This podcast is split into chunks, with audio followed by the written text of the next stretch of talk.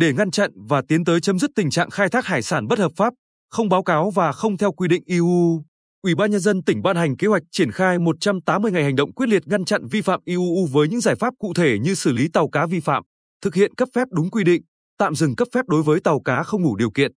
Từ đầu năm đến nay, Bình Định xác nhận có 10 tàu cá vi phạm vùng biển nước ngoài bị bắt giữ.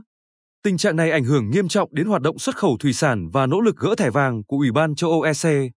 Tại cuộc họp Ban chỉ đạo IUU tỉnh Bình Định ngày 23 tháng 12 vừa qua, Phó Chủ tịch Thường trực Ủy ban nhân dân tỉnh Nguyễn Tuấn Thanh nhận định, dù tỉnh đã tổ chức nhiều cuộc họp đánh giá rất sâu, mổ xẻ rất nhiều về nguyên nhân, giải pháp nhưng tàu cá vi phạm vẫn còn nhiều.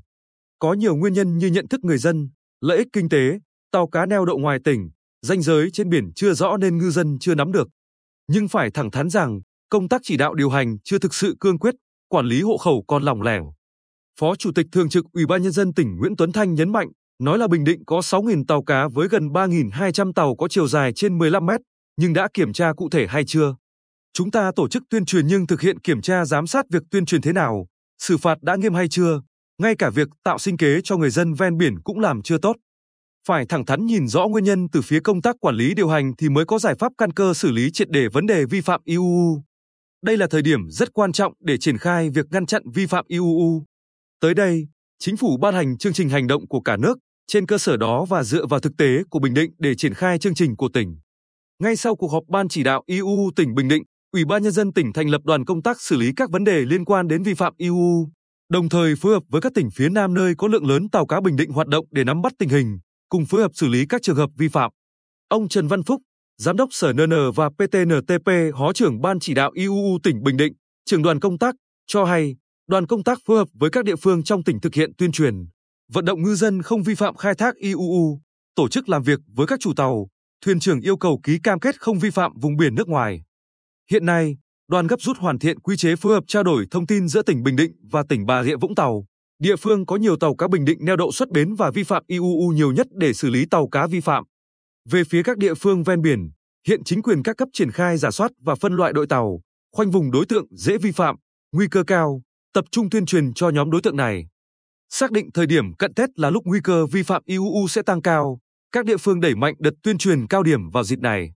Ông Nguyễn Chí Công, Phó Chủ tịch Ủy ban nhân dân thị xã Hòa Nhơn cho biết, năm 2022, Hòa Nhơn có một tàu cá với 6 thuyền viên ở Tam Quan Bắc bị bắt giữ. Nhưng qua xác định vị trí tọa độ, tàu cá này lại đang ở trong vùng biển trồng lấn. Đây là vấn đề mà chúng ta cần làm rõ, xác định chính xác và cảnh báo để ngư dân không rơi vào tình trạng vô tình vi phạm. Cùng với đó, chúng ta phải phổ biến để các tàu cá giữ kết nối liên lạc liên tục trong những trường hợp này để kịp thời thông tin tình huống khẩn cấp, tạo cơ sở giúp cơ quan chức năng ứng phó phù hợp. Điều quan trọng nhất là chính quyền các cấp thị xã Hoài Nhân tập trung đợt cao điểm tuyên truyền, ký cam kết không vi phạm vùng biển nước ngoài dịp Tết này. Trong khi đó, ông Phạm Dũng Luận, Phó Chủ tịch Ủy ban nhân dân huyện Phù Cát thông tin, cùng với việc triển khai kế hoạch hành động ngăn chặn vi phạm, huyện thực hiện xử lý những ngư dân sai phạm, trước bắt tổ chức cưỡng chế tài sản một trường hợp ở xã Cát Minh để răn đe. Các địa phương khác chủ động ra soát, quan trọng phải nắm được tình hình đội tàu thực tế, hoạt động, lịch trình của tàu cá và ngư dân để phân loại, thực hiện các giải pháp phù hợp. Phó Chủ tịch Thường trực Ủy ban nhân dân tỉnh Nguyễn Tuấn Thanh kết luận, tập trung công việc cụ thể cho từng địa phương, từng ngành, từng đơn vị liên quan, mục đích để gỡ thẻ vàng EU trước. Phải làm quyết liệt, quy trách nhiệm cho người đứng đầu để làm sao tới tháng 6 năm 2023 chấm dứt tình trạng tàu cá vi phạm. Về lâu dài, đây là thời điểm chúng ta tính toán tới việc chuyển đổi nghề, đảm bảo sinh kế cho ngư dân địa phương. Các hội, đoàn thể, các đơn vị liên quan phải cùng với chính quyền tổ chức đào tạo nghề, giới thiệu việc làm cho ngư dân trong trường hợp chuyển đổi. Muốn an dân, muốn ngăn chặn vi phạm IUU thì phải tạo được sinh kế bền vững. Đây là gốc rễ của mọi vấn đề.